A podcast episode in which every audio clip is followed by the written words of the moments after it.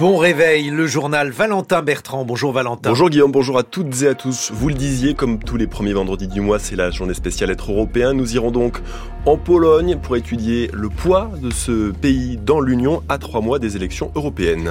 Et puis nous irons aux États-Unis où Joe Biden et Donald Trump s'affrontent autour de la question de l'immigration. Et puis nous reviendrons sur les bons résultats d'Air France et sur les conséquences de la reprise mondiale du trafic pour le climat. À presque trois mois des élections européennes, nous ouvrons donc cette journée spéciale Pologne sur France Culture. Le pays a intégré l'UE il y a 20 ans lors du grand élargissement de 2004 et Angélique Boin, c'est aujourd'hui un acteur de poids dans l'Union.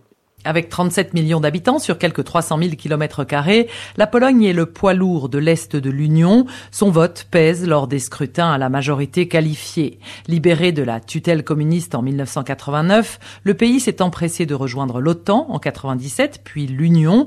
Il est membre de l'espace Schengen, mais pas encore de la zone euro. Aujourd'hui encore, la Pologne est le principal pays bénéficiaire net des aides européennes. Depuis 2004, les fonds de cohésion et ceux de la PAC, le pays est une grande puissance agricole, ont permis une modernisation rapide du pays. Son secteur industriel, des transports, des services est dynamique et très intégré à l'économie allemande, mais sa dépendance au charbon reste problématique. Le soutien de ses partenaires est essentiel pour sa transition écologique.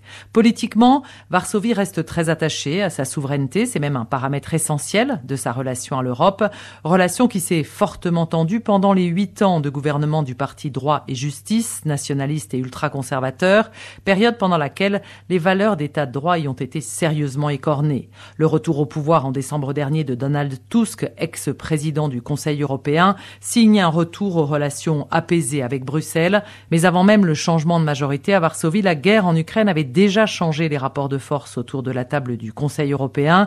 La Pologne s'éloignant de son allié hongrois pour soutenir sans faille son voisin ukrainien, accueil des réfugiés, aide militaire massive. Des tensions persistent aujourd'hui sur la question agricole et l'afflux de céréales ukrainiennes, mais Varsovie reste un fervent soutien de Kiev face à une Russie jugée dangereuse pour sa sécurité et celle de toute l'Europe. Angélique Boin, à Bruxelles, l'ambassadrice moldave en France dénonce la désinformation menée par la Transnistrie. Cette région sécessionniste pro-russe a demandé mercredi la protection de Moscou.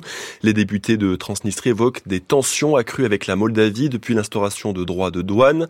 Ce rapprochement avec la Russie sera au cœur des enjeux internationaux dans 10 minutes.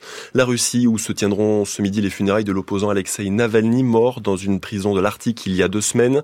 Malgré les risques d'arrestation par la police, un appel au rassemblement de ses soutiens est lancé. Au moins 400 personnes ont été interpellées lors des hommages spontanés menés après l'annonce de son décès. Ce carnage est totalement inacceptable, dit le chef de la diplomatie européenne Joseph Borrell après la mort hier d'une centaine de Gazaouis lors d'une distribution alimentaire. Il y a également plus de 700 blessés selon le décompte du ministère de la Santé du Hamas. Des soldats israéliens sont accusés d'avoir tiré dans la foule affamée des coups de feu démentis par Israël qui évoque plutôt une bousculade.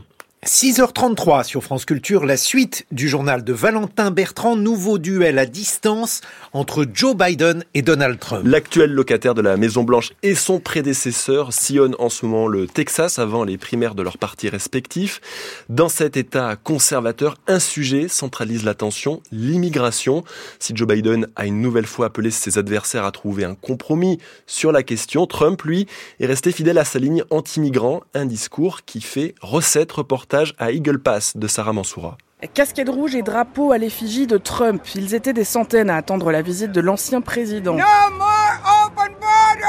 Une première pour cette petite ville où beaucoup apprécient la rhétorique très anti-migrant portée par Donald Trump. Enrique, lui-même arrivé il y a une cinquantaine d'années de Piedras Negras, ville jumelle à quelques centaines de mètres côté mexicain, ne veut plus voir de migrants dans sa ville. Il faut arrêter l'immigration par la force, à la manière texane, ouais, avec des armes. Il faut résoudre vos problèmes dans votre pays, pas ici. L'ancien président arrivé discrètement ici a rencontré le très conservateur gouverneur Greg Abbott. C'est lui qui a installé bouées, barbelés et la garde républicaine texane le long du Rio Grande. Un travail salué par Donald Trump qui en profite pour attaquer Joe Biden. C'est une invasion signée Joe Biden. Cela dure depuis trois ans. Il détruit notre pays. Un discours très offensif qui plaît aux républicains, comme Sandy. Cela épuise notre économie. Ça fait tout augmenter. C'est un gros problème. Trump dit qu'on doit penser à nous d'abord, tout comme on penserait à ses enfants d'abord. Donc quand on se sera occupé de nous-mêmes, alors on pourra aider les autres. Beaucoup veulent croire que sur la crise migratoire, Trump sera l'homme de la situation. L'ancien président, lui, promet une nouvelle fois des expulsions massives s'il était élu. Sarah Mansoura avec les moyens techniques d'Alexandre Abergel. Le Congrès américain a évité de justesse une paralysie de l'État fédéral, c'est le fameux shutdown. La Chambre des représentants et le Sénat ont voté in extremis une rallonge des budgets fédéraux d'une semaine. Un sursis de courte durée donc. Les élus trumpistes bloquent toujours l'adoption du budget 2024. 6h35, la suite du journal de Valentin Bertrand. Malgré une croissance économique atone, les géants français du CAC 40 se portent bien. Total Energy, Stellantis ou Renault, tous ont enregistré d'importants bénéfices l'an dernier. Hier, c'est Air France KLM qui a à son tour annoncé d'excellents résultats, 930 millions d'euros de bénéfices nets. Si la reprise du trafic est une bonne nouvelle pour la compagnie, c'est un mauvais signe pour la planète. L'aviation, c'est 3% des émissions mondiales de gaz à effet de serre. Et même si les nouveaux avions sont plus il y aura un quart d'appareils en plus dans les airs en 2030, ce que dénonce Pierre Leflève. Il est responsable transport de l'ONG Réseau Action Climat. Oui, c'est inquiétant parce qu'il euh, y a euh, un double discours avec euh, d'un côté une prise de conscience croissante de la part du secteur aérien de son impact sur l'environnement. Ils se sont fixés des objectifs de réduction des émissions de gaz à effet de serre mais pour atteindre ces objectifs, ils misent uniquement sur les solutions euh, technologiques. Malheureusement, il y a aujourd'hui un consensus euh, scientifique et académique pour dire que ces solutions technologiques, si elles sont nécessaires, elles sont euh, malheureusement limitées. il faut en parallèle réduire le trafic aérien. L'avion propre n'existe pas, donc en fait aujourd'hui on assiste à ce qu'on appelle un effet rebond en économie, c'est-à-dire que si la consommation de carburant et donc de kérosène diminue pour chaque avion, l'explosion du trafic entraîne euh, donc cet effet rebond et donc une augmentation des émissions de gaz à effet de serre qui est euh, le seul arbitre en termes d'efficacité d'action environnementale et il est malheureusement aujourd'hui euh, très inquiétant. Pierre Leflève de l'ONG Résio Action Climat, il répondait à Hakim Kasmi. L'offre de train va elle aussi s'étoffer en France. La compagnie Kevin Speed ouvrira trois lignes à grande vitesse en 2028, Paris-Lyon, Paris-Lille, Paris-Strasbourg, annonce hier du ministère des Transports. La compagnie sera donc la troisième à se lancer sur le marché français du rail après l'italien Trenitalia et l'espagnol Renfe.